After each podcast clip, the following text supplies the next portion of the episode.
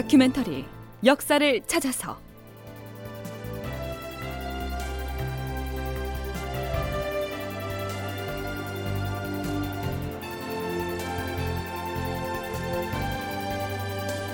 제 758편 전운이 감도는 거제 앞바다.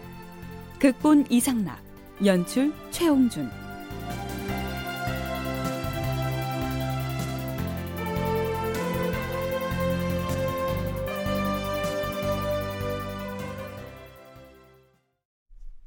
여러분 안녕하십니까? 역사를 찾아서의 김석환입니다. 왜군의 공격을 염려해서 개성을 떠난 선조 일행의 파천 행차는 밤낮이 따로 없는 강행군으로 이어집니다. 실록 기사를 보면 이렇습니다. 개성부를 떠나 밤중에 금교역에 도착하였는데 이르자마자 쉴 새도 없이 곧장 금교역을 출발하여 평산부에 도착하였다. 거기서 잠깐 쉬고는 다시 출발하여 저녁에 보산관에 이르렀다. 다음 날 임금은 이른 새벽에 신료들을 재촉하여서 보산을 떠났다. 비를 맞으면서 안성을 지나 용천에서 잠깐 쉬고는 해질녘에 다시 출발하여 봉산에 닿았다. 하루 동안에만 무려 140리를 이동하였다. 여기에 나오는 평산, 보산, 안성, 용천, 봉산 등은 모두 다 황해도의 지명입니다. 그러면서도 선조는 자신을 호위하는 군사가 믿업지 못해서 불안했던 모양이죠. 종사품 부호군 이천을 불러서 이렇게 말합니다. 만일 외적의 공격을 받는다면 지금의 호위군들이 막아낼 수가 있겠는가? 호위 군사를 충원해야 하지 않겠는가? 호위군은 5천에서 6천 명 정도만 있어도 능히 어가를 사수할 수가 있어옵니다. 그러나 지금의 군사들은 모두 농부들이어서 군사 훈련이 되지 않았기 때문에 공격을 받으면 곧 허물어질 것이옵니다. 왜군은 어떤 무기를 갖고 있는가? 특별한 무기는 별로 없고 오직 철안과 창칼뿐이옵니다. 철환이라면 조총으로 쏘는 쇠붙이 탄환이 아닌가? 그것을 막을 방도는 없는 것인가? 생우피로 방패를 만든다면 철화는 피할 수가 있을 것이옵니다. 그러면 각 고을의 명에서 생우피를 마련해서 방패를 빨리 만들어야 하지 않겠는가? 전하, 평양에 도착하시거든 장병들에게 특명을 내리시어서 제발 민가를 함부로 약탈하는 일이 없게 하시옵소서. 음, 물론 그리 해야지. 대신들과 의논해 보도록 하라. 선조 역시 일본군이 소지한 조총이 두려웠던 것 같습니다. 부호군 이천은 조총의 탄환을 막기 위해선 생우피로 만든 방패가 필요하다고 했습니다. 이 생우피란 소를 갓 잡아서 벗겨낸 가죽을 말하죠. 그걸 만들겠다고 백성들의 생계 수단인 소를 마구 잡게 한다면 그 민폐가 오죽했겠습니까?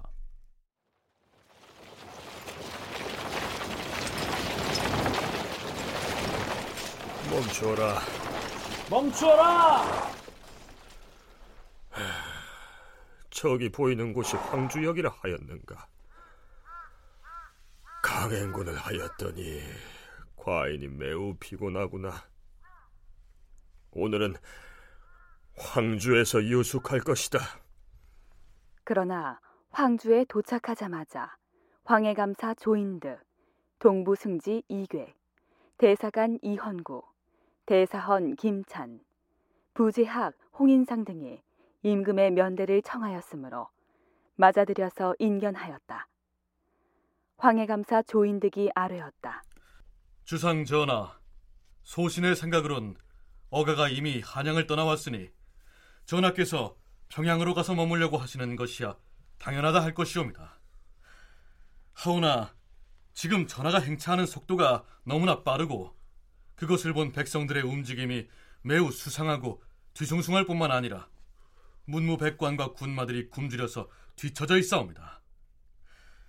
한양도성의 남쪽은 외놈들이 길을 자세히 알고 있지만 여기 이 서쪽 길은 서툴러서 왜군이 빨리 올라오지 못할 것이옵니다. 일단 평양성에 당도하면 성곽이 험고하니 안심할 만하옵니다. 알겠느니라. 뭐더할말 없는가? 하옵고 어가가 평양에 도착하거든 궁인들과 하인들을 잘 단속하여서 추호도 민폐를 범하는 일이 없게 함으로써 백성들로 하여금 임금의 은택을 입도록 하신다면 다행이겠사옵니다. 그대가 거느리던 군사들은 지금 어디 있는가? 어제 저녁에 후방을 지키던 병사 100여 명 중에서 절반을 제하고 나머진 신하에게 보내어 임진강을 방어하도록 했사옵니다.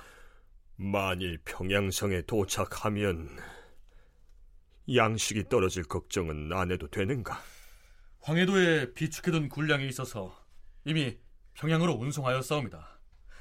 하오나 무엇보다 임진강이 매우 가까우니 반드시 막아내야 하옵니다. 그렇지. 그리해야지. 임진강 방어전이 무너지면 왜적은 곧 평양으로 진격할 터인데 선조의 한숨이 깊어집니다. 선조의 파천 행차는 5월 초 1의 날에 드디어 평양성에 입성합니다.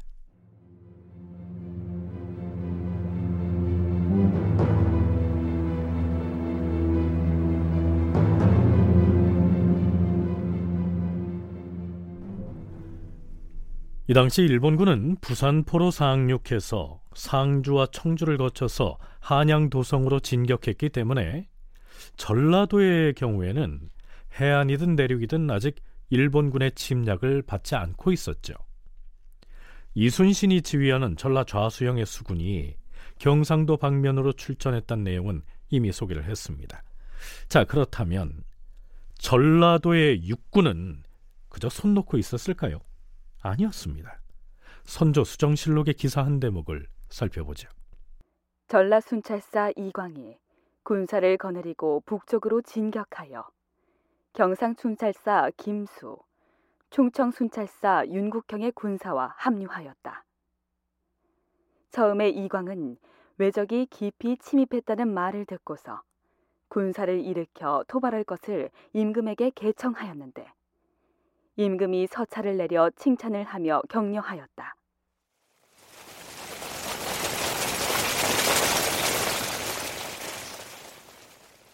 이광이 즉시 군사 수만 명을 거느리고 충청도의 공주에 이르렀는데 서울에서 온 관원이 울면서 뛰어들어와 부르짖었다.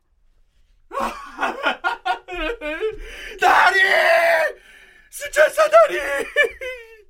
임금은 벌써 도성을 비우고 비단을 떠나버렸고 그 사이에 왜적이 이미 한양으로 쳐들어갔다고 합니다. 그 소식을 듣자마자 군사들이 겁을 먹고 동요되어서 일시에 흩어져 돌아가려 하였다. 전라 순찰사 이광이 부하 장수들을 시켜서 흩어진 군사를 도로 모이도록 타이르게 하였으나 상당수 군사들은 칼을 빼들고 위협하면서 길을 트고서 도주하였다. 이광은 즉시 전주로 돌아가서 도망친 병사 몇 사람을 참수하고 다시 크게 군사를 징발하였다. 이렇게 된 것입니다. 그러니까 일본군이 비록 부산포에 상륙해서 상주와 충주를 거쳐서 한양까지 밀고 올라갔다고는 하지만 아직 호남이 온전했고요. 충청도와 경상도 역시 모든 지역이 일본군의 지배하에 복속된 것은 아니었습니다. 그래서 얼마 뒤에 도처에서 의병이 들고 일어날 수 있었던 것이죠. 문제는 일본의 수군이 호남 해안을 거쳐서 서해로 올라가서 한양을 점령한 육군과 합류하는 것을 막아내야 하는 겁니다. 바로 그런 임무를 띠고서 이순신의 함대가 전라 좌수영을 출발해서 경상 우수영 쪽으로 진격하고 있는 것이죠.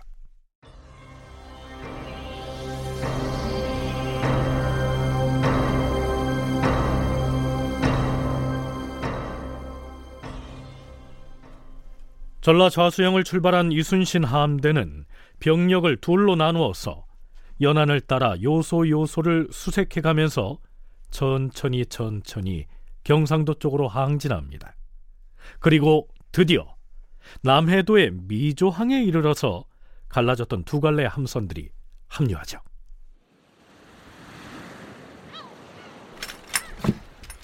장군! 그동안 우리 함대는 돌산도 남쪽의 작은 섬들을 비롯하여 연안의 이것저것을 모두 수색하면서 여기 미조항까지 왔는데 아무리 살펴봐도 왜군의 흔적은 없었습니다.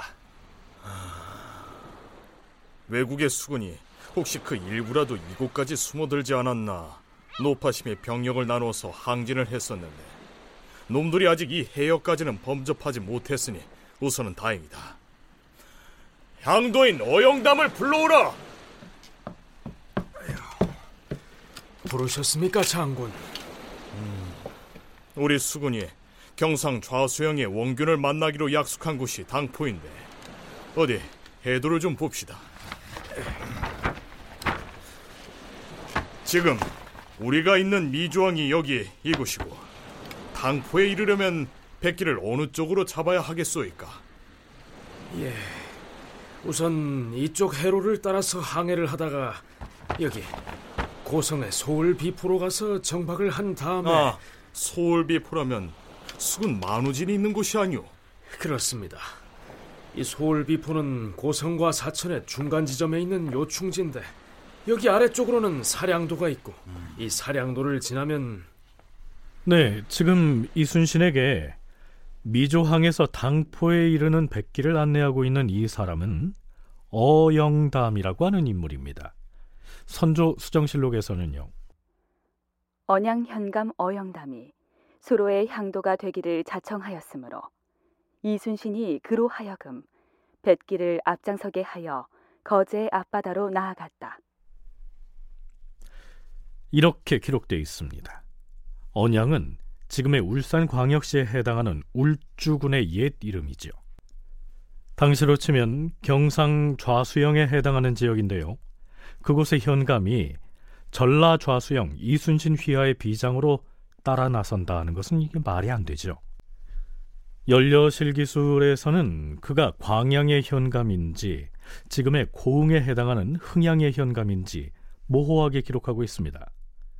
그렇지만 난중일기에는 이 어영담을 광양현감으로 그리고 역시 이순신을 따라 나선 흥양현감은 배홍립으로 적고 있어서 어영담은 광양현감인 것으로 확인되고 있습니다. 실록의 기사가 잘못된 것이죠. 한국학중앙연구원에서 발간한 민족문화 대백과 사전에서도 이렇게 설명하고 있습니다. 어영담은 한때 진해의 종사관이 되어서 해로의 상황들을 자세히 조사하여 선박의 출입을 자유롭게 하는 임무를 수행하였다. 그래서 선조 25년 5월에 광양 현감으로서 이순신의 수로를 인도하였다. 자, 도철이 달아라!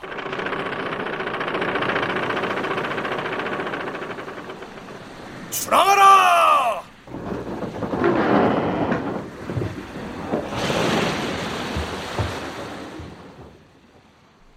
이순신의 함대가 당포를 향해 항진합니다. 당포는 지금의 통영이죠. 자, 그런데요.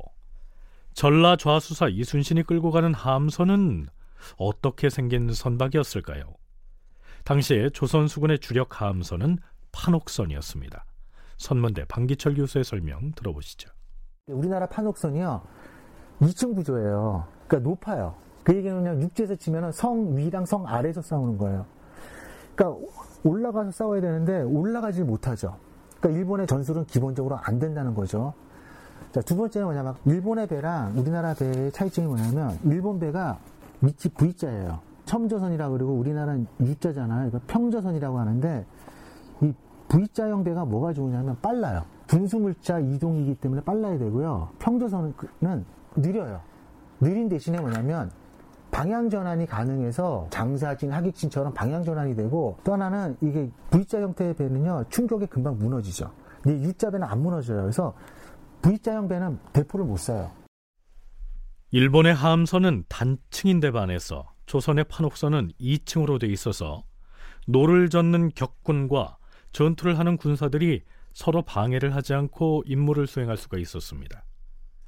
게다가 일본 배들은 물에 잠기는 부분이 V자형인 첨저선이어서 빠르게 나아갈 수 있었던 반면 조선의 배는 밑바닥이 평평한 평저선이었기 때문에 상대적으로 속도는 더 느리지만 방향의 전환이 용이하다는 특징이 있었습니다.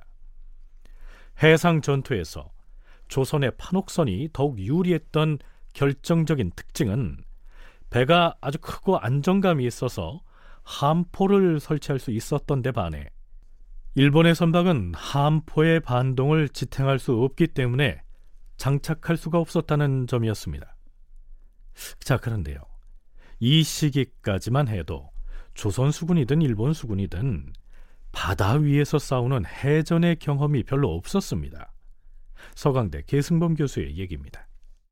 당시만 해도 일본도 마찬가지고 우리도 마찬가지고 해전이라는 개념이 별로 없었어요. 물론 서양은 뭐 예전부터 뭐 지중해에서 싸우긴 싸웠지만 동아시아에서는 해전보다는 주로 육전이죠. 그러면 배는 왜 필요하냐? 그러면은 육군 보병들을 빨리 이쪽에서 저쪽으로 옮겨갈 때 이동하는 수송선의 역할이 더 크고요.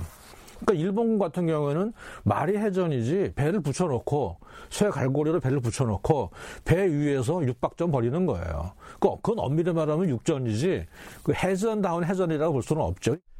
네, 그러니까 일본 수군들이 바다에서 벌였던 전투는 이런 식이었습니다.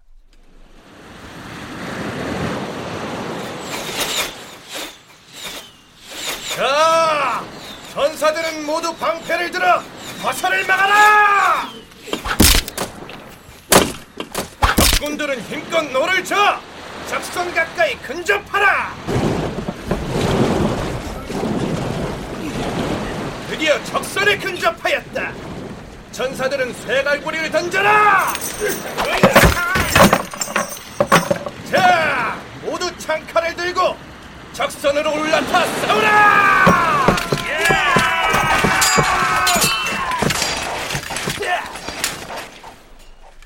일본 수군의 해상 전투는 이런 식이었습니다.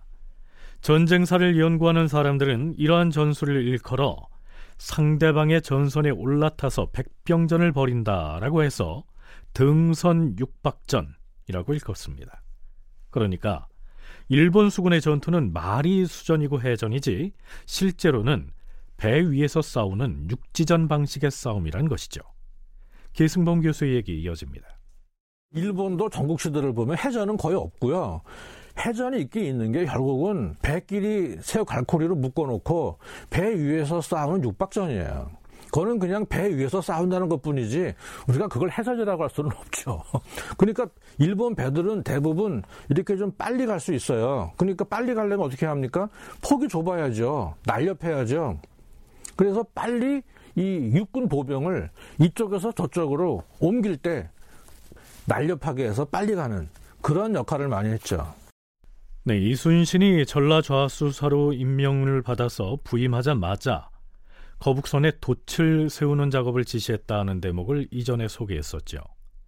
앞에서 소개했던 조선의 판옥선에다가 지붕을 덮고 그 표면에 뾰족한 칼날이나 송곳 같은 것을 박아둔 형태의 함선이 바로 이 거북선이라고 이해하면 되겠습니다. 하지만 임진년 5월에 처음으로 출동한 이순신의 함대들이 그냥 판옥선이었는지 아니면 거기에 지붕을 덮어씌운 거북선이었는지는 분명하지 않습니다. 다큐멘터리 역사를 찾아서 다음 시간에 계속하겠습니다.